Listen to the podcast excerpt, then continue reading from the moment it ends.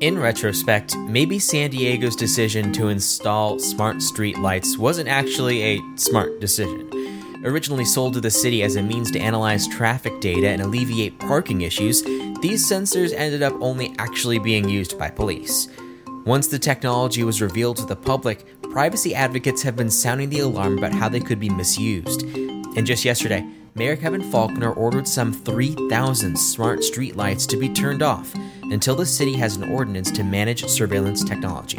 For the San Diego Union Tribune, I'm Daniel Wheaton, and this is your San Diego News Fix. Teri Figueroa, with this issue of the smart streetlights, uh, this is a, a long story and we kind of have to start from the beginning. So let's start from there. How did we get these lights in the first place? Wow, you're right. It is a long story and it is a, a, a tale with a lot of twists in it. Um, back in 2016, uh, the city council was pitched and approved a plan that was designed to um, install uh, cost saving and energy saving lights throughout the city. We're talking thousands of lights. Um, on those light posts, originally 3,000 and then it was going to be 4,000, um, we're supposed to, well, all we knew initially was there was some streetlights that were going up and it was going to save us money and it was going to save energy which was you know a win-win. Um, in 2018 early 2018 um, police realized that hey wait a minute. There's those are more than just streetlights. They have cameras up there. These these there's some cool stuff happening here. And it turns out that what was in those streetlights was also cameras with special sensors that were sort of um, artificially intelligent, um, able to take video from those cameras and um, make out what it was seeing. It could see if it was a pedestrian walking by and, and turn those into zeros and ones. Same with the car, same with the bicycle. Um, so this was supposed to be this really cool technology that you had a camera and it would take all of that, what it saw, turn it into ones and zeros and make that really cool anonymous data that the city could then use for really cool things like telling if um, there was parking available downtown, all sorts of things. Mm-hmm. Um, and but there was cameras in there, and so the police said, "Hey, can we use those cameras? We'd like to be able to view things after they happen to see if, if these crimes that have been reported, what exactly happened." Um, in August of 2018, they were able to start doing that, and so they did, and that was very successful for them. Uh, sometime within the following year, the public went, Hey, there's cameras in the streetlights. What?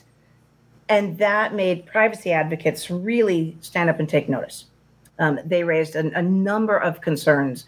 Well, wait a minute, who's watching out for us on this? Who's what are the rules governing these cameras that are watching us? And um, they really pushed for some sort of an ordinance um, to govern this technology, this really cool but clearly possibly troublesome technology. Um, and that led to the city saying, you know what, we are going to write a very strong policy and we're going to, to make this happen. So they brought that very strong policy to a city council committee earlier this year. And city com- the council committee took a look at it and said, you know what, we don't want a policy just for these streetlights. Mm-hmm. We want an ordinance, something with teeth, and it's not just for streetlights, it's for all surveillance, all surveillance types in the city. Mm-hmm. Yeah, going back to the beginning, it kind of sounds like the city was essentially upsold, in which you had a vendor probably say, hey, this could be for the connected 5G future. And in reality, those things just never came to fruition. But, you know, someone was just a really good salesman here you know, it's not really clear what happened in in the beginning and and who knew what when and and what these lights were capable of. That that's still a little bit murky to me. Um, but we do know that when the city was told about them, they were told, or the city council, "Hey, energy saving streetlights, really awesome." And so then it was sort of later discovered, oh my gosh, there's all these other things that these cameras can do. What what these cameras have is, like I said, these sensors. The sensors themselves pick up all that stuff and turn it into data, but the cameras take raw video. And it was that raw video that raised a number of concerns. The sensors raised a different set of concerns, but for now, let's focus on the concerns with the raw video and the fact that um, there was concerns about surveillance, concerns about civil rights abuses, concerns about um, would these be put in um, communities of color? Would there be over policing? So there was a lot of concerns attached to the fact that there were these cameras. Mm-hmm. Yeah, certainly. It's it's strange how this all kind of came through somewhat suddenly because we wrote that um, really in depth piece, I believe, at the beginning of the pandemic uh, in March that kind of detailed kind of how this all happened. And that was when really the conversation got very intense of people saying, we have to do something about this system. We don't want, you know, some Ultron type situation. So that's kind of how, you know, this conversation got to this point. And uh, could you characterize the opposition? Who are these groups that are speaking out and saying we need to have some kind of regulation for these streetlights? There is actually a, a coalition of different groups. Um, there, uh, the one that's really sort of taken that the the coalition that has come together is called Trust San Diego, um, and the that particular coalition made up of all these other groups with with concerns is um, specifically focused on surveillance, and and they really um, uh, zeroed in on the on these streetlights pretty early on. In fact, they were the ones this this trust coalition were the ones who first raised their hands and said, "There's lights, there, there's cameras in those lights.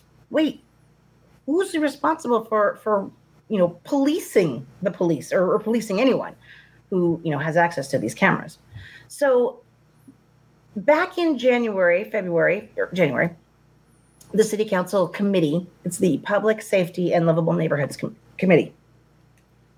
Excuse me. They said, we don't want a policy. We want an ordinance. And that shipped the whole thing over into the ether of where, you know, the sausage factory where ordinances get made. And then pandemic hit. So it's not exactly clear where that ordinance is. In the meantime, the company that owns the software that does all that really cool stuff, their contract with the city ended. And mm-hmm. so while they're doing contract negotiations, the company shut those sensors off.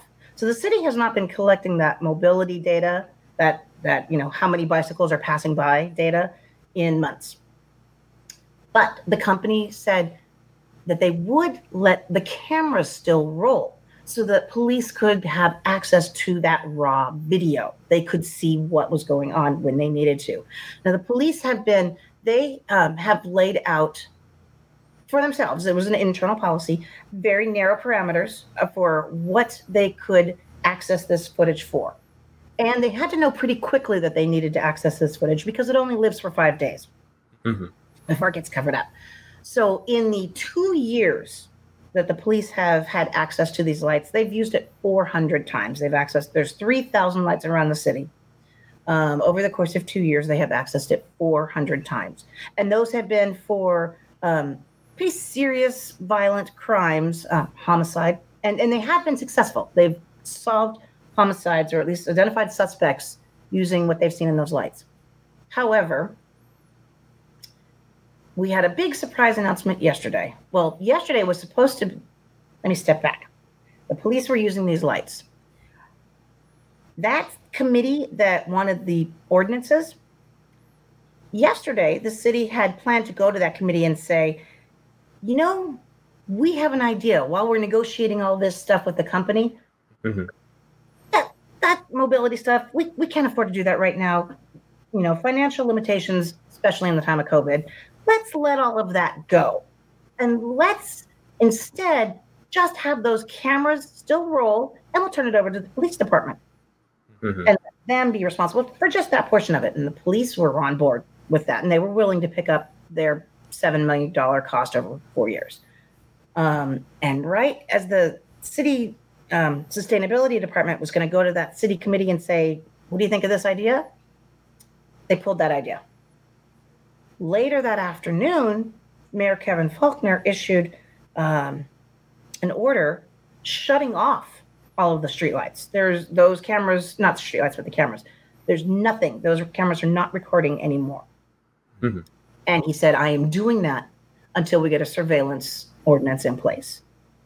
And then today, mm, gosh, probably an hour or so ago, the mayor tweeted that um, he really wants to see the city get that ordinance, that tech ordinance, um, ASAP. He wants to see that surveillance ordinance in place. Um, he has been a, a uh, supporter of, of these.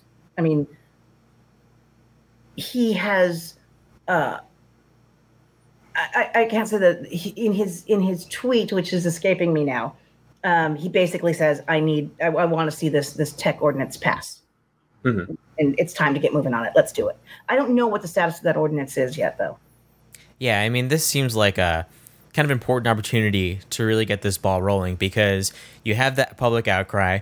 Mayor Faulconer could use a win right now after Ash Street and, you know, issues with the pandemic. So this seems like a problem that is actually solvable and can get done relatively soon. So it does make sense that he would kind of turn up the heat and say, we have to get this done as soon as we can because you know, you kind of have to admit that a mistake was made that the public wasn't consulted in the installation of these smart streetlights and having them here, you know, creates unease with people who are surveilled, you know, even if, you know, not very often, but it's possible that it could happen. So, you know, that conversation needs to happen as well. Yeah, and, and we did, as, as you mentioned, back right before the pandemic, um, did a pretty in-depth story looking at where the streetlights were located in San Diego, and they are throughout the city.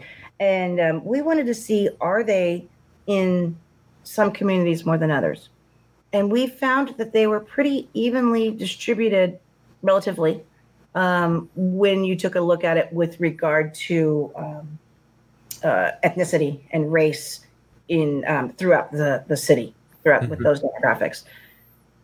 So, um, but still, yes, there those concerns were were absolutely raised and and and still remain. Um, so I guess we're in a let's see what happens next sort of a pattern. And also, to what extent do you think that the protests about racial justice and arguments about defunding the police, how has that played a role kind of in recent conversations? Because it seems that every aspect of policing is being under scrutiny right now, surveillance being one of them as well. You know, the streetlights battle erupted before um, the unrest following the death of George Floyd. Um, however, that's certainly something that that this weekend, when um, right after the city said, "Hey, we're thinking about maybe handing these over to the to the police department," um, the those sa- that same coalition that had raised concerns before was like, "This is tone deaf. Do you not see that we have all of these other concerns, racial injustice um, and and bias concerns, and this is not the time to do that?" So that was their argument. Mhm. So um, yes, that that was certainly something that was mentioned in Mhm. response to, to this latest uh, bid. And as this is coming together, do we have any sense of next steps or when we might hear something? Like, is there any element of, you know, we expect to hear in a couple weeks or months? It it is unknown. I was not able to nail down an answer on that yesterday, so that's still on my things to find out list. Mm-hmm. All right. Teri Figueroa, thank you so much. Thank you, thank you. Thanks for listening to the San Diego News Fix. During the pandemic, the graphics and data team at the San Diego Union Tribune has been updating the latest statistics on COVID 19 every day.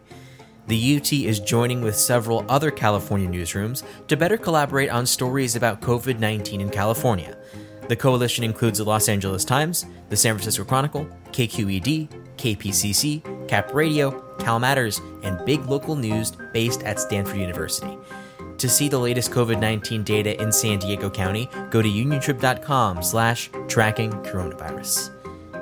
Until next time.